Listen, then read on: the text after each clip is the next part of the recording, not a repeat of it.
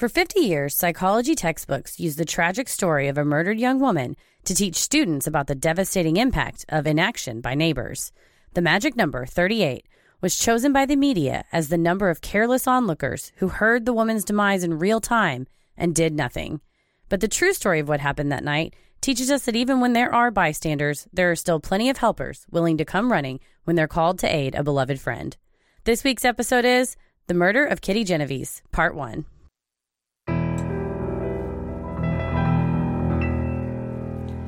A bump in the night, your heart fills with dread. Probably a murderer who wants you dead. It could be a ghost, a demon, or worse. Perhaps you're the victim of a witch's curse. It's hopeless, you're doomed. You'd call a priest if you could. You'd rather just listen to who? Sinister I'm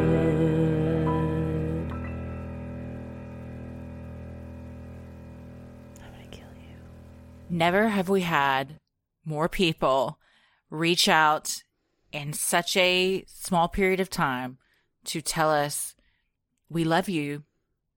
You got something wrong. You should cover this case. Not not since I my Canadian money snafu Yeah. have we had uh and it was a quite of a, a bit of a throwaway line where you just sort of said, "Oh, it's kind of like that case, the bystander," which to your credit and I think most people were understanding that's exactly how it's taught in the textbooks. Mm-hmm. And Paris confirmed he took psychology classes at UNT. He took it in high school. I took AP psychology for I think it was just a one semester class in high school. They teach you that. That's a I mean, you go back and go, "Oh yeah." And and unfortunately one of Kitty's nieces said the same thing. "Oh, I got taught this in my textbook and I didn't realize that it was actually my aunt."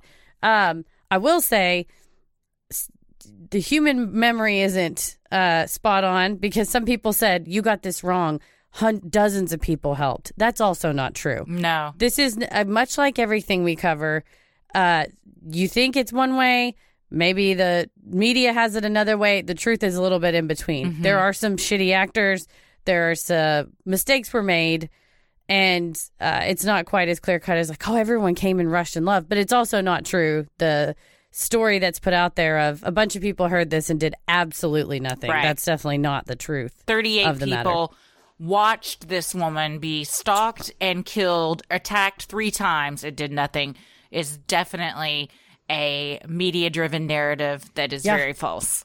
And the person that wrote it was a respected journalist. Oh, very. so- yeah. Ke- and, King and of it- journalism at the time. And the New York Times was the mm, the New Mm-hmm. York Times, the monocle and mustache. Ooh, and yeah, so Mr. Monopoly. He was a writer for them. Mhm. he, he was the, he's a personification. uh, didn't we decide the Monopoly guy doesn't have a monocle? Isn't that what Mandela effect thing? That's right. That's right. Um, I think. Uh, but the guy in Ace Ventura 2 does have a monocle that he goes the Monopoly guy. Um, I don't know that anybody knows that reference, but me. I Um, know. I know it. Oh, okay. Um, so yeah, so it's uh, interesting to see, much like a lot of these cases, this is an early, early, early 1960s ex- uh, example of the media just sort of distorting and twisting the narrative to fit what sells papers. in a way that no one could anticipate how it that s- sh- deciding to kind of rewrite how a story went on just in one night in New York would shape how people are taught over the next 50 years. It it changed what her brother did with his life which Yes. inevitably he's now a double amputee because of. I mean it is it's a very good example of how we should always in, in journalism you should stick to the truth because you never know how your spin on things even if it you're because they say well we were basically telling the same thing. No you weren't. No you weren't at all. And look at everything that happened because of it and still happens because of it. And like you said this is what we were taught in school.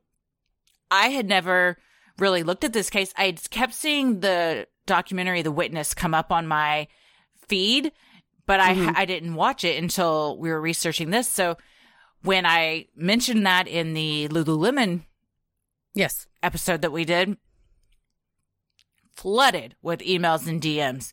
Yes. And That's it's actually totally wrong. That's not what happened. They New York Times has even come out and said they were wrong, and that is true. They they totally did. So we decided we've got to cover this. Yeah. And I'm glad we did. Yeah, It's- me too, And for sure. you know, almost any case that we cover, you got you start to get an affinity for the person. And man, I like Kitty a lot. Mm-hmm. Oh, I yeah. really like her.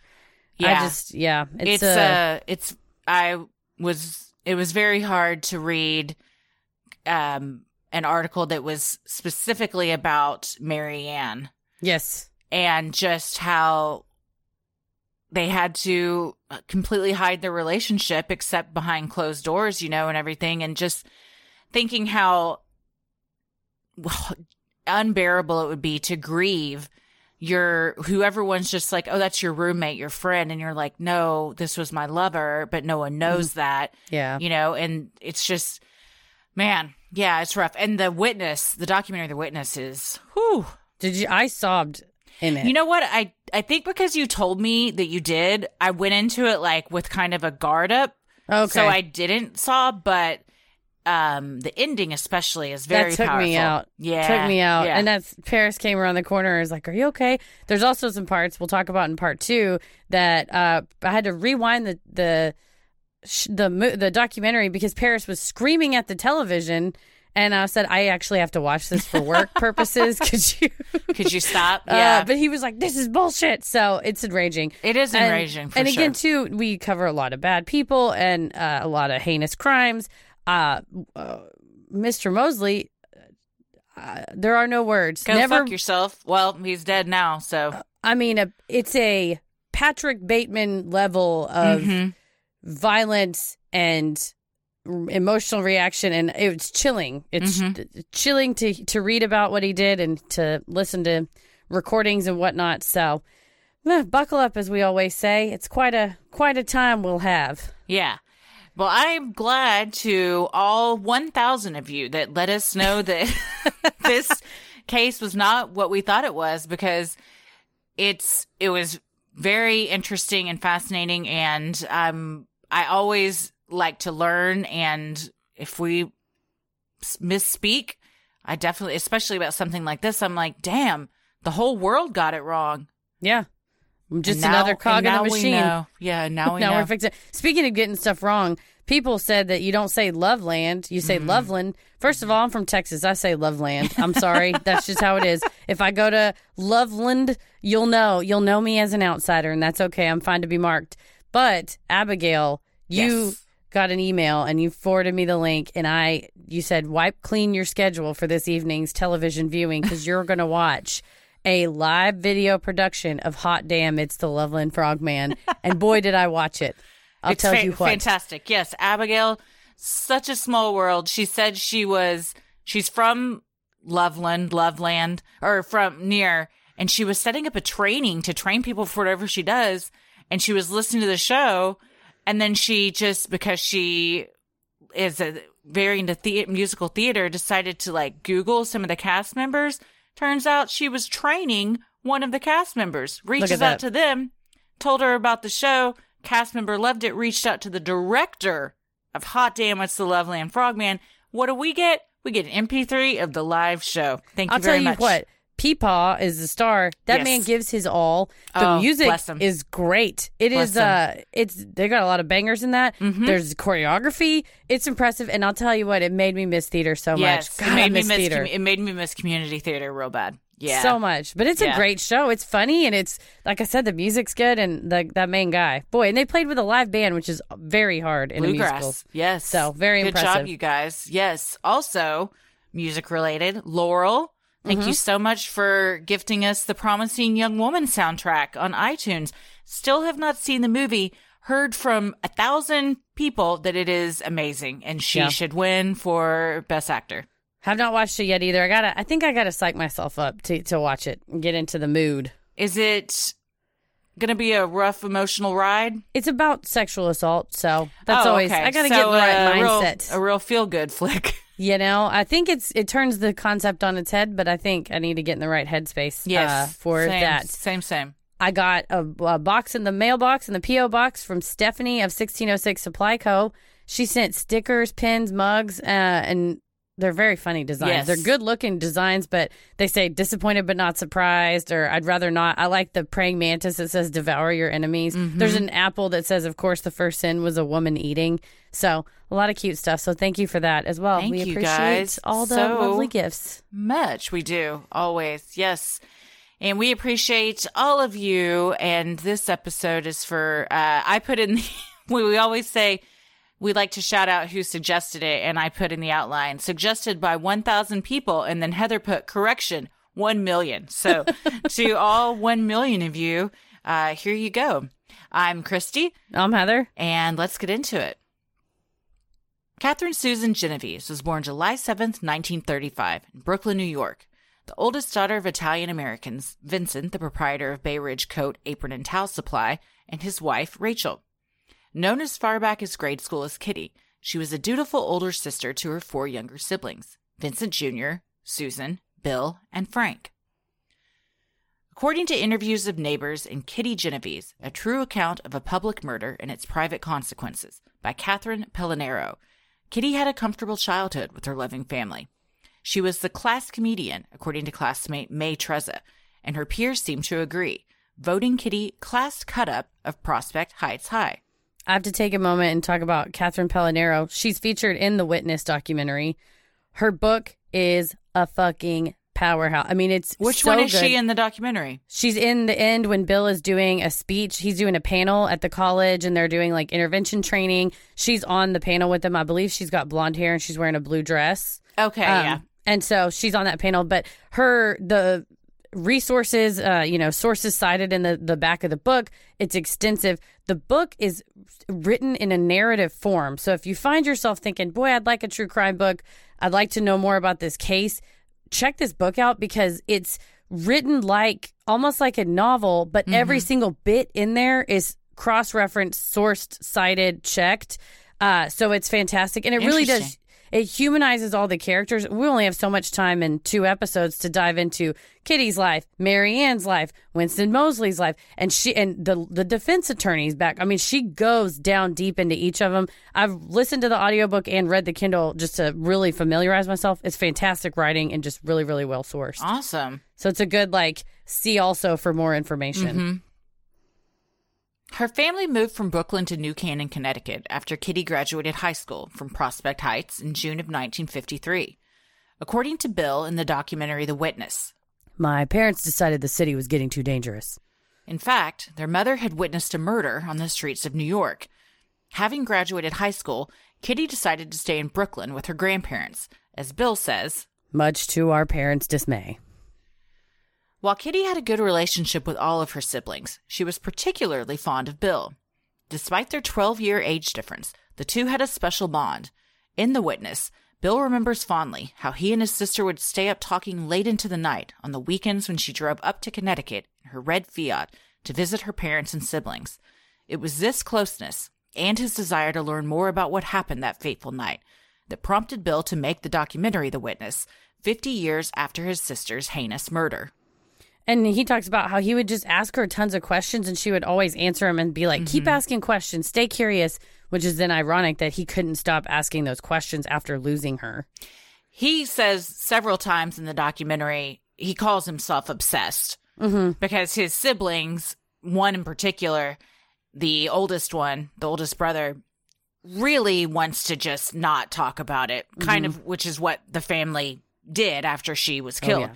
no one talked about it and it ended up being that because no one talked about her no one wanted to talk about her death they in turn didn't talk about her life. And she was mm-hmm. almost just erased from the family memories. Then we always say you know in all the cases we're covered you're not defined by those last few moments the last the worst thing that ever happened to you that that ended your life. And that is kind of what happened with her. And this documentary i mean you can just see how he's just working through things mentally trying to get a grip on stuff and, and overcome stuff Yeah, when he was when she passed away, you know, I think it's hard that it's you want to talk about it and grieve that way. And he mm-hmm. said it ruined their family's life. It had a bad impact on both his parents' health. The mom was super depressed. So it's one of those where you want to talk about it, but then you see it's negatively impacting your parents, so you don't. but then you're pushing it all down and mm-hmm. trying to deal with it in different ways. So, mm-hmm. Yeah, and then his trajectory in life was inevitably he decided to uh, go into the Marines because of what he thought happened to his sister. yeah. Not long after graduating high school, Kitty married a military cadet and college graduate named Rocco in 1954. However, the marriage would be short lived. It was annulled before the end of the year. Many years later, in an attempt to learn more about his sister's life and brief marriage, Bill emailed Rocco. While Rocco replied, he wasn't interested in opening up a dialogue. Instead, he asked for privacy, telling Bill, My relations with Kitty shall remain a mystery forever. So, in my research, and because it's no secret, well, it comes out that she uh, was a lesbian but was living in closeted life because it was not very accepted lifestyle back then. I would believe that Rocco knew what was going on, but he still respected her even 50 years later to if she didn't want that disclosed to her family, he wasn't going to say something like that, and I respect that. And apparently, too, when she and Marianne got together, Marianne said she told her Kitty told Marianne, "I've been married before, but I took care of it. Pretending to be straight didn't work for me, and that's mm-hmm. why I want to live in the city where I can be free and, and kind of do what I want." Mm-hmm. Mm-hmm. Kitty bounced around between jobs and places to live, staying with her parents in Brooklyn and working in the insurance industry. For a brief period of time, she had a side hustle as a bookie, placing bets for patrons of the sports bar where she worked. Eventually, she settled in Queens, finding her place working for a female owned bar called Ev's 11th Hour Tavern. Kitty was beloved by customers and trusted by Evelyn, the bar's owner, who promoted Kitty to manager by the time she was 25 years old. Soon, she began working doubles in order to save money for what she really wanted to do open an Italian restaurant, according to the book Kitty Genovese The Murder, the Bystanders, and the Crime That Changed America. And Kitty kind of had this attitude of, uh, you know, anything's possible. You can do whatever you want to do, live the life you want to carve out for yourself. And when they met, Marianne was working as a typist, and she just said, "Is this what you want to do forever?" And Marianne's like, "No, not really." And she said, "Well, why don't you go work at a bar, and maybe someday we can open something together?" And she mm-hmm. said, I, "I'm not the type of person to open a bar." And she said, "You can do anything you want." Yeah. In The Witness, two former patrons of Ev's regaled Bill with stories of Kitty's time there, including how she went with one of them to the hospital when his wife gave birth. They spoke of her fondly, describing her as a pussycat and calling the bar her home away from home. And they also said people could like borrow money from her. They knew Yeah. that she was like good for it. Also on the bookie thing, she got arrested for that. Yeah. And that that famous picture of her, like on her Wikipedia page, is her mugshot that they use all over the place. It's all, yeah, she kind of looks uh, Audrey Hepburn esque. And Bill says in The Witness, he ne- he ne- never knew she you know she was doing any of that. This is all stuff he found out many years later. But then when he went back to look at that picture, he realized it was her mugshot because he could see the string hanging around her neck that mm-hmm. her number would have been hanging off of.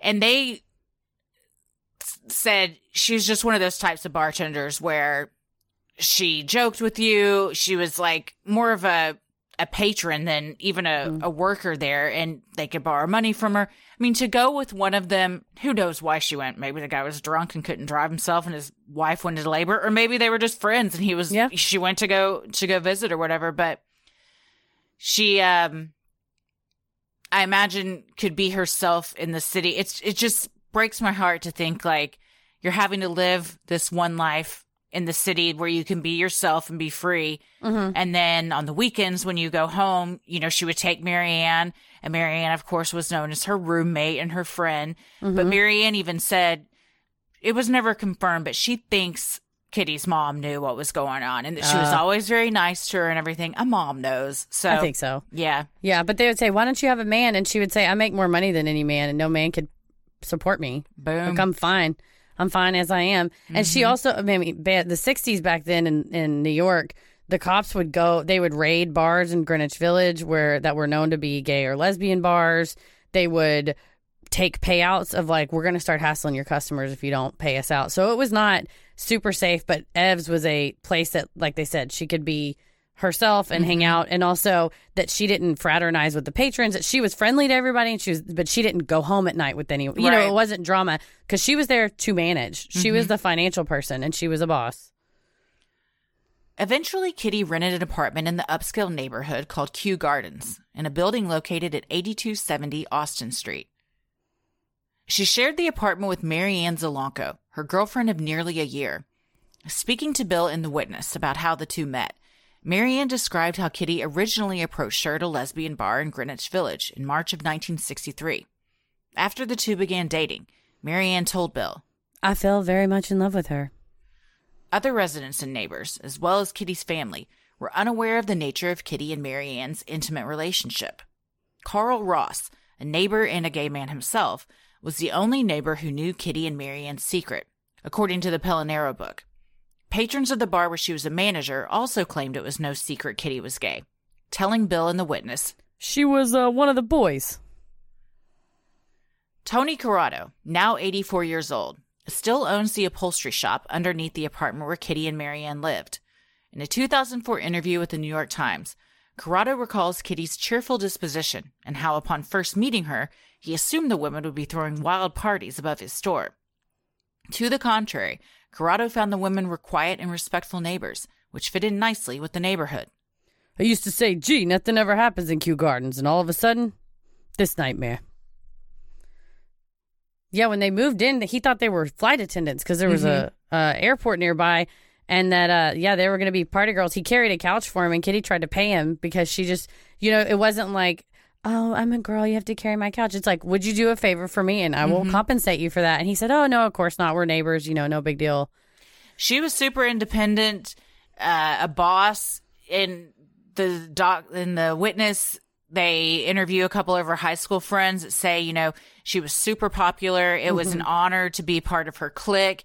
Everyone wanted to be her friend, but she was also kind of a rebel. And mm-hmm. even though she was super smart, she didn't really apply herself in school and would skip a lot. I feel like I can relate to this a bit. And, um, you know, I think when she got to New York, she was finally really coming into her, her own and her groove and just a life cut way too short. Well, and she wanted to live in Kew Gardens because it was a nice neighborhood, but Mm-hmm. they picked this 82 70 apartment because it was cheaper. And basically, it was the cheapest, smallest place in the nicest neighborhood. Instead of living in a bigger place in a less nice neighborhood, she specifically wanted this nicer area. So it's just the, as we always say, all the little twists and turns Mm-hmm. that we take that we don't know we're going to end up where we're going to end up at. Yep. Yep. Sinisterhood will be right back. On March twelfth, 1964, 28 year old Kitty worked her shift as manager at Ev's from 8 a.m. to 6 p.m. She had plans that evening with a friend, Jack, and his brother. She left work around 6:20 p.m. and spent the evening having dinner and drinks with the two men. Kitty returned to Ev's Tavern around 3 a.m. She spoke with the night bartender, Victor Haran, who later confirmed, according to the Pelonero book, that she originally had plans to stay the night over with a regular customer, Bessie Thompson and her husband, who lived above the tavern. This would save Kitty the commute back to the bar in the morning, where she was scheduled to open at 8 a.m. When Kitty changed her mind and decided to return home, Victor asked. Why don't you stay upstairs? You'll be better off. Kitty replied, No, I'm going home. I'll be fine. according to the Pelonero book. The New York Times had recently reported that crime rates were low. People in the neighborhood even felt comfortable enough to sleep with their doors unlocked. Surely, getting back to her apartment would be uneventful. And Marianne had gone bowling with her friends. So they mm-hmm. normally they spent the night, to, the evenings together once they both got off work because Right. Marianne worked like eleven to seven and Kitty worked eight to six. But this is it's just again, it's like you start to see how things line up in such a almost it feels like an inevitable way where no one did anything. You know, she didn't do anything wrong by going out with her friends. It just so happens that that's how fate Yeah. moved in that that night. Mhm. Yeah, she Marianne got back to the apartment around eleven and went to bed. Mhm. And yeah, but also it's if she had stayed at the tavern like she originally planned, you know, it's just all those we always say like so we're always walking this fine line between life and death and those little decisions that you make. If you left the house 5 minutes sooner, You could have been in this car wreck. If you'd left it five minutes later, you may have avoided one. It's Yeah. if she had stayed over at the tavern, it probably would have been another person that this happened to that night. Yeah. Or, you know, she she left early from drinks. You just Yeah. never know. The tr- we just have to live our lives and it's weird. It's just it's eerie to see how how the road turns and, and kind of directs you down that path of, of mm-hmm. her name being known all these years later for mm-hmm. not I think none of us would want to be known. Oh, yeah, for sure. As Kitty walked to her red Fiat, she had no idea that a man was watching her. A man driving a white Chevrolet Corvair. The man was Winston Moseley, a 29 year old business machine operator from the Ozone Park neighborhood in Queens. His only reason for being out that night was to find a woman to rape and kill. He carried with him a long bladed hunting knife and had Kitty in his sights. He tailed her to the parking lot of the railroad station, roughly 100 feet from her apartment building. When Kitty got out of her parked red Fiat and began walking home, Moseley began following her on foot. Yeah, I mean, it wasn't. It wasn't like uh, you know she was walking past him on the street and he just happened to attack her. No. He He saw her at a stoplight. They made eye contact, and he Yes. followed her all the way back to where she parked the car. oh yeah, he saw her walk and get in the car, and that's and again, the one. you think if you're parking and you know that your apartment is a hundred feet away, hmm you're like, nothing's gonna happen. You're you're almost on just autopilot getting home. You're already in the door thinking about what you're gonna do and what you're gonna say. Especially it's a thing you've done a hundred times. Yeah. Kitty noticed Moseley following her and began to quicken her pace. Moseley did the same and quickly caught up to her. Before he even reached her, Kitty began screaming Help! over and over as she ran up her street. Then, at 3:20 a.m., he caught her. He stabbed her in the back with his large knife as Kitty fell to her knees and let out a blood-curdling scream. As he stabbed her 3 more times, Kitty continued to scream. Oh my god, he stabbed me! Help me! Somebody please help me! Yeah, she had on a puffy coat and he came up and, and stabbed her in the back with this big long knife. you know, I mean, I've think a lot of women have been walking d- down the street somewhere or in a parking garage or something like that, and you see someone and you immediately are like, this isn't going to go well. I feel mm-hmm. like I'm in danger.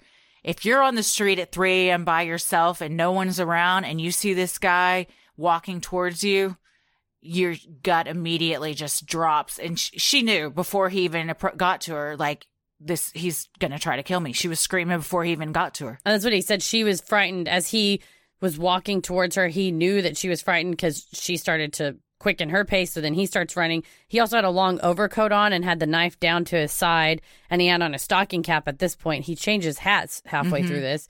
Um, so kind of this head down. He's a thin guy, but he's taller and walking with purpose toward you at 3 a.m. and you're the only two people on the street. It's one thing if somebody's walking on the other side of the road. Yeah, they don't give a shit about you. But a person who has locked in on you as a target, he, I mean, he was out that night for that purpose. Oh, yeah, yes. And she was petite. Yes. Even though he was not that big, she was very tiny. Mm-hmm. The attack did not go unnoticed. A voice rang out in the darkness from the Mowbray, the apartment building across the street. It belonged to Michael Hoffman. At just 14 years old, he didn't mince words, screaming. Shut the fuck up. His grown up neighbor, a few stories up, Robert Mozer, leaned out his window and inquired, What's going on down there? followed by, Leave that girl alone. Despite initial reports saying no one called the police, Michael Hoffman insists that his father did, in fact, call, saying, There's a woman being attacked. She's staggering around outside. according to NPR. Hoffman claims the cops ignored his father's call and didn't enter it into the logbook. Mr. Hoffman also claimed that the next day when the police showed up to investigate the murder, they gave him dirty looks when he boldly said, Maybe you should have come when I made the phone call. Hattie Grund, a resident of Kew Gardens at the time, told Bill Genovese and the witness that she also called the police after hearing Kitty's screams for help. According to Hattie, she didn't even finish telling the officer on the phone why she was calling before he cut her off, saying, We already got the calls. Like Mr. Hoffman's alleged call, Hattie's was also not recorded in the police logs that night. And there was another person that called and she was scared to talk to the police. So they did answer and then she hung up. But um, Winston Moseley said, Oh, you know, at that, that hour, people just go back to sleep. there's a lot of uh he said she said type stuff with did you call the cops did they not call the cops uh, a lot of stuff got lost in translation. Hattie grund in the witness seems like a very credible witness. Mhm. and i mean even though she's got to be in her late 70s now Mm-hmm. remembers it like it was yesterday.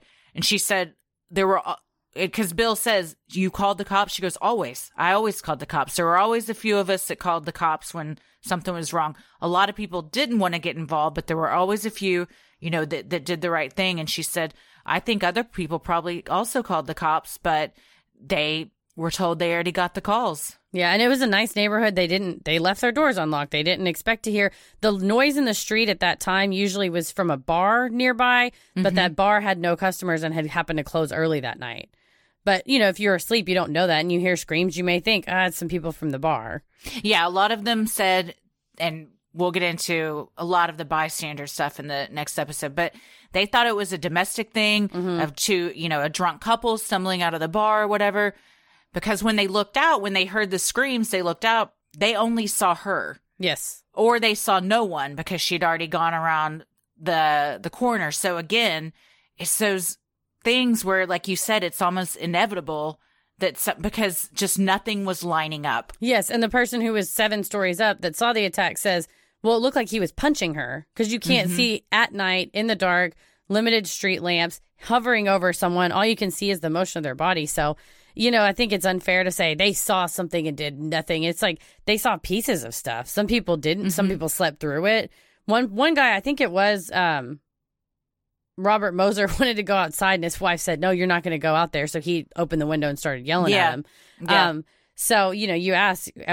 Paris said as we were, I was going through all this research. He's like, "You would be so mad at me because I would so be the person that would run out there and do something." Because he's just always he's that person that just goes and gets involved in stuff. And um, at the time when I was reading about Robert Mozer's wife, I thought, "Oh my God, she's terrible. She told, told her husband not to go out there." I would so be that wife. Don't go Oh, out there and get yeah. attacked. I we should point out that 911 did not exist at Correct. this time. You had to call So- the You had to call your local police station and you know, if you didn't know the number, you had to get out the yellow pages and look that mm-hmm. number up. You're going to get an an officer that answers the phone, you know, and people said that they kind of got a lot of attitude when they they called about stuff a lot of times cuz they just the cops didn't want to deal with it or, or whatever. So mm-hmm. who's to say that these people did call the cops and they were like, yeah, yeah, we know. And maybe they had gotten other calls, but they just didn't show up. Maybe that's why they eventually show up so fast when they get the, when they we know for a fact that they got called. I don't I don't know.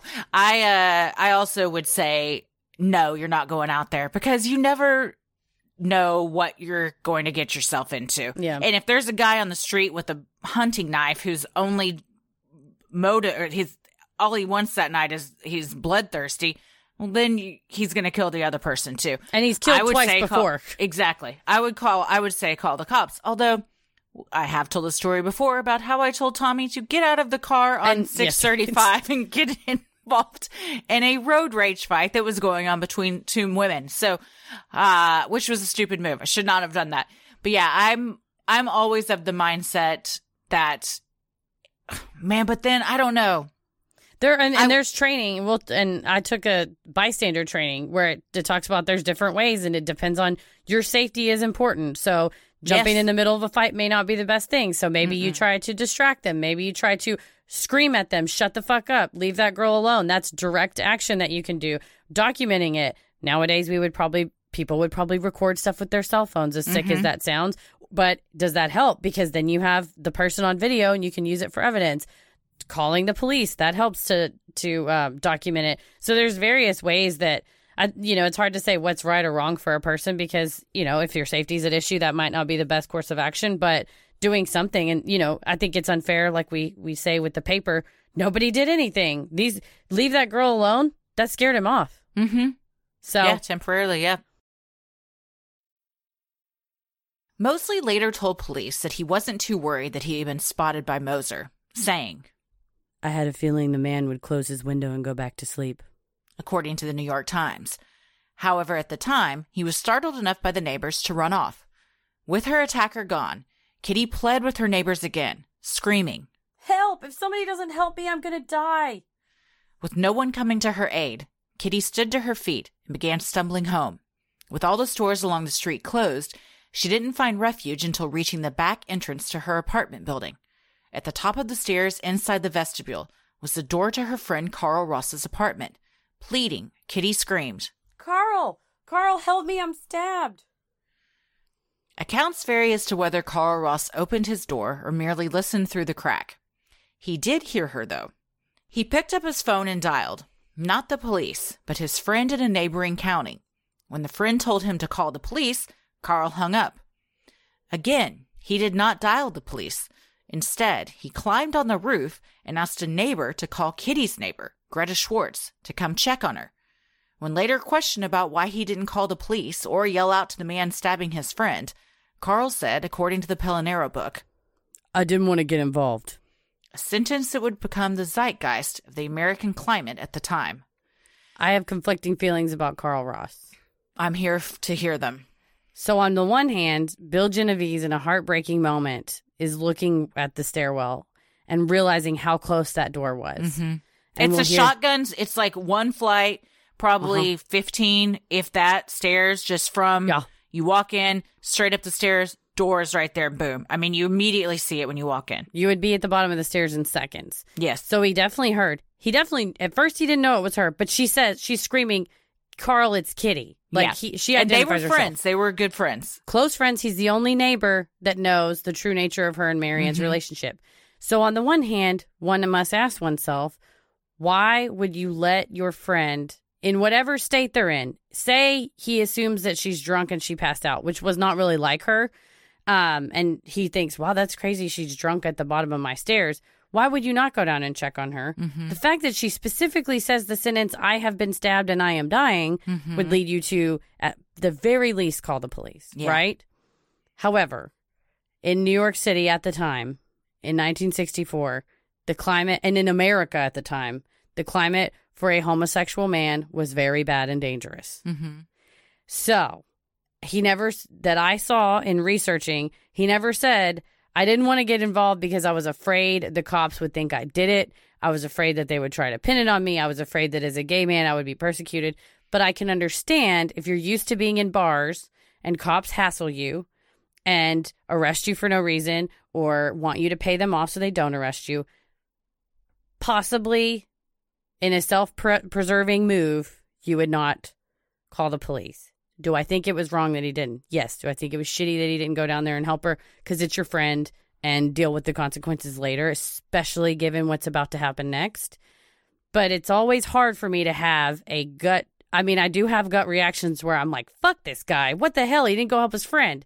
But when I try to look at it in context, mm-hmm. I try to ask myself, why would he? Because it seems wild He was That he also he was also drunk. drunk.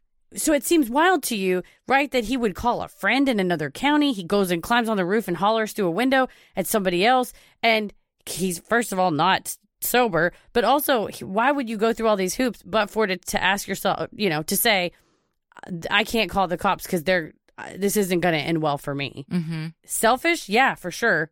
Dangerous because what happens? Oh, yeah. But, uh, you know, it's, I think we don't live in a world of, you know, and with the exception of Winston Moseley, you know, heroes and villains here, right? Like he was just acting in, in a self preserving way, in a selfish way, for sure. It is, yeah, that moment where Bill is like, Carl could have ended it. She'd still Yeah. be alive if he Oh, yeah. had, if he had done something. Because when she initially makes her way into the unlocked back entrance of the apartment, Mm-hmm. you know, she just collapses on the floor. She's laying there. At this point, she's just by herself. Mm-hmm. He could have, I mean, coulda, woulda, shoulda. If he had opened the, if he did open the door, because we don't know for sure at, at that point if he opened the door and saw her or was just listening. If he opened the door and saw she was by herself and bleeding, he could have run down, grabbed her, been back up in his apartment before Moseley ever finds her again. And Moseley would not have heard her and fi- Yeah. found her again. Yes. And even if he's down there with her, Moseley said repeatedly he wanted an easy, he didn't want to fight. He said, I wasn't going to attack couples and I wasn't going to attack a man. I was looking for a lady alone or even two girls alone. He said he wanted he knew what he wanted. He said he either wanted to rape and kill someone or kill and rape someone. Mm-hmm. Because again, this is the third time he's attacked a person, a, a female, and was like, "I'm not looking for a fight. I'm looking for." Because he he had to get home to his wife and kids and five dogs. Yeah, yeah, yeah. He was on a schedule. Yes. So, uh, you know, it is, I think you made an excellent point. It's easy for all of us. I mean, clearly the media uh, grasped onto it as well to say, how could this person not have helped? Mm-hmm. But you have to step back and look at the bigger picture of what was going on in this person's life, like their mindset. What was their experience like, maybe with the cops that had Mhm. before then? That maybe, I mean, and we s- obviously still see that today. So, Yeah. you know, there was a lot that we don't know about and we can't really fill in the blanks that, and I, nothing I've ever seen, he has never come out and said anything else about it. No, and it's a really privileged position to be able to say, "Well, just call the police." Yeah. Because how nice for you that the police are not your enemy. But there mm-hmm. was in the Pelonero book, she talks about there was a Life magazine spread within months of this, within weeks or months of this, that was all about the hidden dangers of homosexuals in America. And that was boiling under the surface that they're all in New York City and they're your neighbors. So if you've had these bad experiences, of course you're not going to call the cops. Yeah. Again, it's at the end, and the flip side is he let his friend die. Yeah, sure. Yes. It's, uh, Tough choice. yes. Yeah. Yeah. While Kitty lay on the floor bleeding and screaming for help, Moseley sat in his car back at the train station, thinking about his next move. According to later statements made to the police, he decided no one was going to try to intervene if he went back to finish what he had started. With that, he moved his car to a different spot, changed his hat, and once again began hunting Kitty.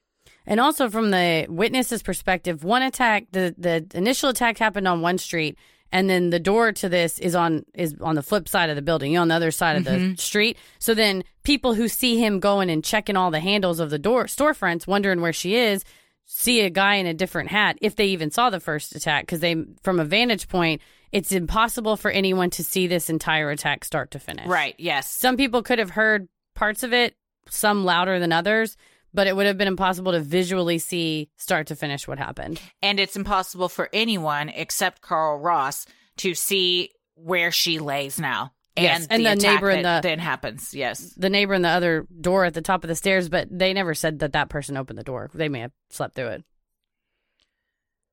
hearing her screams for help, Moseley found Kitty on the floor of the apartment entryway. There, he continued the attack, this time more brutal than before. He first cut her throat so she couldn't scream anymore. Then he cut open her clothes and stabbed her in the stomach. As he continued to slash her body, he only paused when Carl Ross's door at the top of the stairs opened. In a later confession, Moseley said the door opened At least twice, maybe three times. and that he Heard a mumbled voice. from the top of the stairs while he was attacking Kitty. Undeterred, Moseley continued stabbing Kitty before robbing her, sexually assaulting her, and fleeing the scene. From the first stab wound on the street, the entire nightmare lasted a grueling 32 minutes. He was uh monstrous. Again, this is Yeah. never not since I've read I mean it I think it's you know, you can't say one thing is worse than the other, but he, from the source, hearing him describe what he did sort of and of course there's no recording, but reading about how he described what he did in a very matter of fact fashion and how she had falsies in, which falsies were a thing you wore back in the 60s. It Yes. kind of was like a padded bra. And that he pulled her bra when he cut her bra off, she had falsies and that made him mad. And so then he slashed her on her breast and then he stole the falsie and he was touching it. And that he was, I mean, it was meticulous going Yeah. through her pockets. It is, uh, if you would, if you're interested in more of the details of the actual attack, it is all laid out in the confession notes and it's covered in the Pelonero book graphically. Again, not since I read American Psycho have I been so disturbed by what I read. It's not for the faint of heart. And it's, um, when we say sexually assaulted, that is putting it lightly. And you know, I think sometimes people hear a podcast and go, "Well, I want to hear the dirty, gruesome details." This is a human being. She's got Yeah. a she's got a brother who cares about her. She's got a family that cares about her. We don't need to recount. You know, I think it's important to tell her story, but Uh, there's some gruesome parts. I think. Yeah, you can read read them in the Pelonero book. It's Yes. available on Amazon. There you go. Yeah, the family couldn't even bring themselves to go to the trial Yeah. where they would have heard all of that information. So, um, you know, if if people shield themselves from certain information to be able to cope and get through life, that is their right. And uh, if for some reason one of the family members was listening to this and they didn't want to know all of that, then we're not going to be the ones to to tell them. Yeah. Having received the alarming call from Ross, Greta came down to see what was the matter. When she couldn't open the door, she headed back up to get Sophie Farrar, a fellow neighbor and stay at home mom of two who was friendly with Kitty. Yeah, they said they were close. She just leave her door open and say, Mhm. "Hey, answer the phone if you hear it," and just good, good friends. They would have tea and, and coffee and toast in the mornings and everything. And she was older than than Kitty and, you know, probably had like not a not old enough to be her mom, but a big sister type of Mhm. friendship. Michael Farrar, Sophie's son, told Bill Genovese and the witness that his mom had to force open the door into the stairwell because Kitty's limp body was laying up against it. Once inside, Sophie cradled her friend, telling Bill in the documentary that she could. Feel the stab wounds in Kitty's back. Sophie yelled for Carl to call the police while she did her best to calm Kitty down and held her as she relaxed into her arms. Her voice breaking, Sophie recalled the scene to Bill, saying, She was my friend, and I knew she was hurt and she needed help. That was my reason for flying down those stairs. And then when I came in, it kills me when I think about it. She had black leather gloves and all cuts all through the gloves on both her hands. I only hope that she knew it was me and that she wasn't alone. So this is one of the most unreported poor Yes. journalism things I've ever seen because none of this was reported. Sophie Farrar's name was not in the New York Times article that shortly comes out after this happens. Bill nor anyone in the family, he had lived his whole life thinking his sister died alone and no one was there and she just died b- bleeding on this floor with no one there. Totally not the case. Yeah, and they said, and she said Greta kind of stood behind her, and that they had this moment where they said, "Oh, this just happened. This person could come back. Hey, keep mm-hmm. an eye out." So you have again, you have these two women who are able to comfort their friend, even in the face of possible danger, because he said he was Oh, willing sure. to kill a woman. I mean, by then he had run off. But she said, Sophie said when she first grabbed a hold of Kitty, she started slapping at her because she thought he was coming back for a third time. Um, but she said she just yelled, "It's Sophie! It's Sophie! It's Sophie! It's Sophie!" And once she finally, she said she kind of relaxed and nodded her head because by then she had had, you know, her throat Yeah, and she's cut. completely bleeding out. and nude. I mean, her body, her clothes have been cut off. Yeah. The police arrived on the scene within minutes of being called. En route to the hospital, Kitty succumbed to her injuries and died in the ambulance. Dr. William Benenson, assistant ME, determined that her cause of death was bilateral pneumothorax, meaning air in her chest cavities compressed both of her lungs, making it impossible to breathe. This was caused by the multiple stab wounds. Marianne Zielonko was asleep in the apartment she shared with Kitty when police knocked on her door around 4 a.m. They informed her Kitty had been murdered. Grief stricken, Marianne went to the hospital to identify her partner's body. Later, Kitty's father and uncle would do the same. Yeah, they said that Vince couldn't go by himself; that he had to get Yeah. the uncle to go with him. And Mary, in the documentary The Witness, Bill does speak with Marianne, but she doesn't want to be filmed. So it's just the audio. But she said, you know, she's, after she identifies her body, she's sitting in the hallway of the hospital, and a detective said, Do you want me to take you home? And she wouldn't leave until she had been taken to the morgue because she didn't want her to be alone. Mm. And then she just goes back to her house and she said that she spent the next six months just a hermit in the apartment, hmm o- oscillating between crying and, and drinking heavily. And then she finally said, I got to get my life together. And uh, she moved to Brooklyn, I believe, after that. And then a year later, finally started dating again. But even now, I mean, she's in her 70s. This this article was a few years ago. Said, you know, she thinks about her all the time, and hmm she wonders what their life would be like now. And she thinks that they would both be happy and hopefully would be together, if not still friends, and that Kitty would be probably own her own bar. Aw. Mm-hmm. Around 7 a.m., Detective Mitchell Sang arrived at Kew Gardens. He wanted to question Marianne, who was trying to cope with the devastating news with alcohol supplied by fellow resident Carl Ross. Believing Ross was impeding his line of questioning, Detective Sang arrested him for disorderly conduct, according to the History Channel. Yeah, Ross kind of, they said, you got to leave. And he's like, I'm not going anywhere. I'm her friend. I'm here for her. And they said, we need to talk to her alone. And he, Carl Ross kicked a, the, the door or kicked the stoop or something. And they kind of said, all right, buddy, we're going to take you in. Cause it wasn't that he was, I mean, he was kind of uh, blocking the investigation slightly. And so they, I think, wanted to get something out of him. And then when he appears before the judge, the judge hears kind of what had happened and says, "Well, if you would have stepped in, if you know, people more, probably a ton of people have died because people like you don't step up when it when it ha- matters." Yeah, I haven't found anything. I'm going to do some more digging before our second episode to see if there's anything that Carl Ross has said because I haven't seen anything like that. I'm not even sure if he's still alive. We'll find all this out before the next one. I imagine, though, that every day for the rest of his life or still he thinks about this. Oh, sure. Oh, sure. Especially once you hear that she was initially attacked and then was kind of in a safe haven within mm-hmm. your gr- grasp. And then the worst of what happened to her happened after you didn't call the police. Yeah. That would be a lot to live with. And also, we didn't talk about this a minute ago, but if you have just been attacked and you do find that open door and you're, you know, you have that moment, I imagine, of, okay, I'm, I'm going to be okay. Someone will come help me. Uh, he's gone. And then, like, straight out of a horror movie, the attacker shows back up to finish you off. You think, oh, it's it's Carl, it's my friend, and I've called his name and told him it's me. Surely he'll come help me. And then mm. the door opens and it's not who you want it to oh, be. God. Well, this would not be the only time Marianne would be questioned.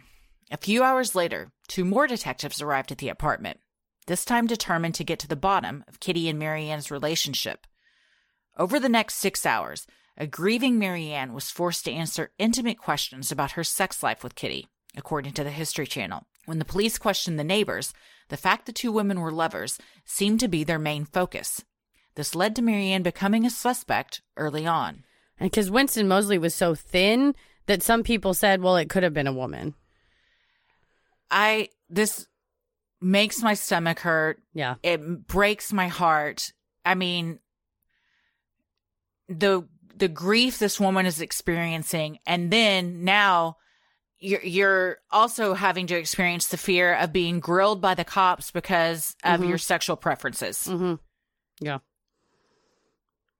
Over the next 5 days, police conducted an investigation and came to a consistent description of their actual suspect according to the Pelonero book. They were on the hunt for a male, possibly a light skinned black man, around 25 years old, with a very slim build, driving a light gray or white car, possibly a Chevy Corvair. And you know, when they put together all the, well, what'd you see? Well, I think he was a really tan white guy. Well, I think he was a light skinned black guy. Well, I think he was driving a gray car. I think it was a white car. I think it was a beige car. So there were tons of witnesses. They just all saw kind of different things. But there was one or two that said, I know for a fact it was a Chevy Corvair. It has a super specific type of grill on the front. Mm. And I saw that grill and I know, I'm telling you, I know cars and I'm telling you it was a Corvair. So that's when they said, okay, well, we at least have one uh, piece of information to hang our hats on. Yeah. Yeah. It's 3 a.m. It's dark. We always say our memories are trash, our oh. eyes are trash. Most of the people that w- that witnessed anything or saw him, because there were some witnesses that said they saw him get back into his car after the first attack. Mm-hmm. They've been woken up out of a deep sleep. You know, I mean, you, uh, Sophie Farrar's son says that because he was a child at the time and in the apartment when it happened and he remembers just being woken up out of a dead sleep by this blood curdling scream. And then he heard you know a bunch of chaos in the living room between his parents talking and his mom saying it's it's kitty. She's been stabbed. She's down in the stairwell. So it's almost have you ever woken up and you think something just startled me awake. Did I hear a scream? Did I Mhm. dream that? You know, that happens to me all the time. Like, I don't know if I just dreamt that or this really happened. And you, you stay awake and you listen for a second. You don't hear anything else. So you go back to sleep. I'm constantly w- waking up in a disoriented state from Mhm. naps. That's like I'll take a, a Saturday or Sunday nap, and you're like, oh, who? I'm like, well, how long have I been asleep? What time is it? Because on account of you know I'm running around and staying up late every night. So you know when you are in that REM cycle and you wake up Mhm. at the wrong time, for sure you're not gonna.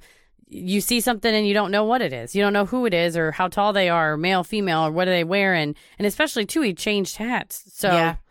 Ah, yeah, and was around a corner, and so there was just the for as much as they could do, the police tried to get a consistent description. Meanwhile, with Kitty's killer on the lam, a media driven narrative perpetrated by the New York Times began forming, claiming 38 people witnessed the murder of Kitty Genovese and did nothing to help. What followed would forever change the field of psychology, lead to the creation of the 911 system, and ultimately cost Bill Genovese both his legs. Oh, I feel drained. Yeah, this this one's been a lot of it's a lot of uh, facts to hold up in the air, especially with all the various witnesses that that what they all saw, what they said, what they did, what they said they did. It's and then the real story and read about. Yeah, it's a lot. It's, a lot. it's but I think it's I I'm glad we did this research. I'm glad for Oh, all the people that have recommended it.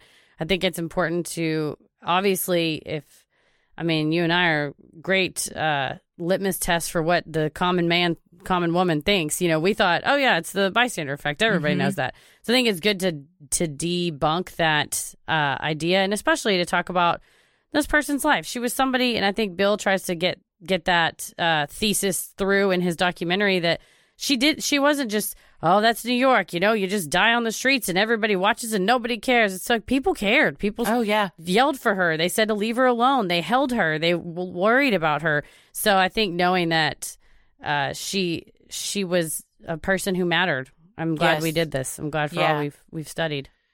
Yeah, as far as what we think, I think that this is a prime example of someone's death overshadowing their life.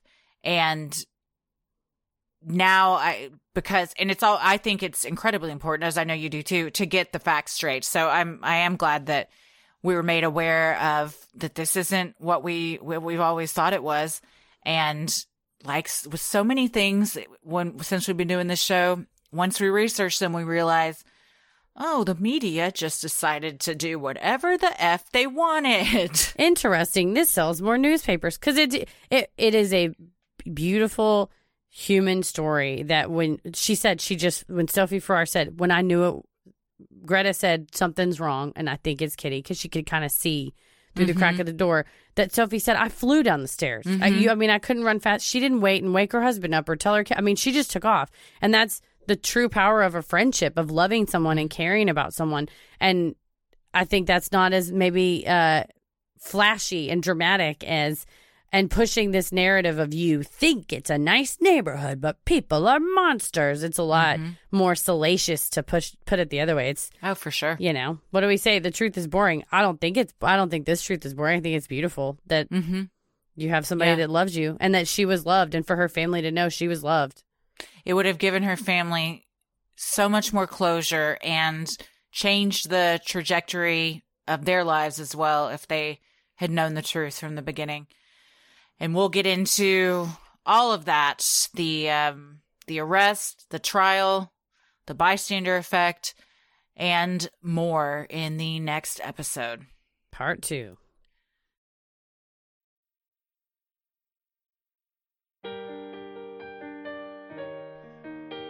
We love providing Sinisterhood to you at no cost, so if you like what you hear, consider supporting the show by donating to our Patreon. We're a small operation, creating this show for you by researching, writing, recording, and producing it ourselves.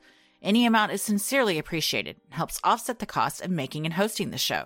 As a thank you, you'll also get some sweet perks like ad free episodes, a Sinisterhood sticker, membership to our exclusive Patreon Facebook group for those in the Ruling the Airwaves tier, a special shout out on the show, a monthly bonus minisode, and patron exclusive video and audio content, including our our Am I the Asshole and our relationship segments where we read and discuss the best that Reddit has to offer.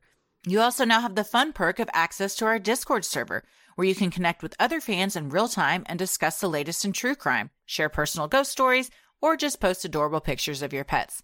We'll also be hopping on occasionally and hosting monthly Q&As where you can ask us all your burning questions. Our next one is going to be this Saturday at 2 p.m. Central Time. We'll be using Crowdcast for this one. We'll give you all the details on our social media as well as Patreon and the Patreon Facebook group. For our patrons not in the US, you also have the option to pay in pounds or euros, saving you the cost of the conversion fee. Annual memberships for all tiers are also now available. Those that select this option will be rewarded with a free month of membership. For more details on all of this and specific member tiers, visit sinisterhood.com and click Patreon on the top banner. And make sure you stick around after our sign offs to hear your shout out. So many of you have been tagging us in pictures of you sporting your sweet Sinisterhood merch. Keep those pictures coming. Keep your eyes peeled for some new merch that's headed to the store now. But if you want to head over today and get some cool Sinisterhood swag like t shirts, mugs, totes, and even clothes for your kiddos, visit sinisterhood.com and click shop on the top banner. The best thing you can do to help us grow is like, review, and subscribe on Apple Podcast or wherever you listen to your podcast. And please tell a friend who you think would like us to check us out. It means so much to us and really helps podcasts like us get more exposure. You can follow us on Instagram and Twitter at Sinisterhood Pod and like us on Facebook at Sinisterhood Christy. I am on. Almost said I'm on Sinister. I am on Instagram at Christy M. Wallace and on Twitter at Christy or GTFO. Heather? Sinister is our new social media platform that we're launching. Uh, um, I'm on the existing social media platforms on Instagram at Heather versus the World and on Twitter at MCK versus the World. As always, the devil rules the airwaves. Keep it creepy.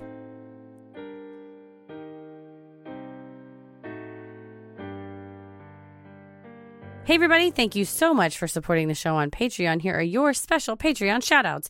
Emily Gibson, Sunny Sky, Sandy, Victoria Goins, Casey Sandros, Kimberly S., Corinne Troshik, April Boucher, Kristen K, Tori Cummins, Paige, Danny A., Jess, Emily Jenkins, Laurel Becker, Jolene Kotzman, Rebecca Herman, Eric Brock, Karen Munoz, Violet Columbus, Abigail Breeze, Cassidy White, Brianna Boyd, Kate Martin, Kimber Keaton, Jesse Bourne, Aaron Aaron Lamb, Jordan, M.K. Connor, Abby Peavy, Elizabeth Ahern, Bearded Susanu, Kristen Donnelly, Jamie, Jordan Shakespeare, Emily R., Kathy Penrose, Emma Coove, Allison Cheek, Bethany Franny, Marie Pescher, Megan Metz, Sarah Shoput,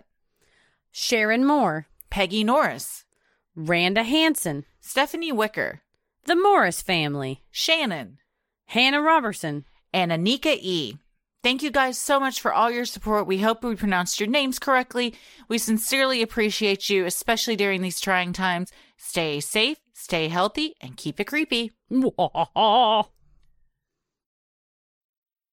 Sinister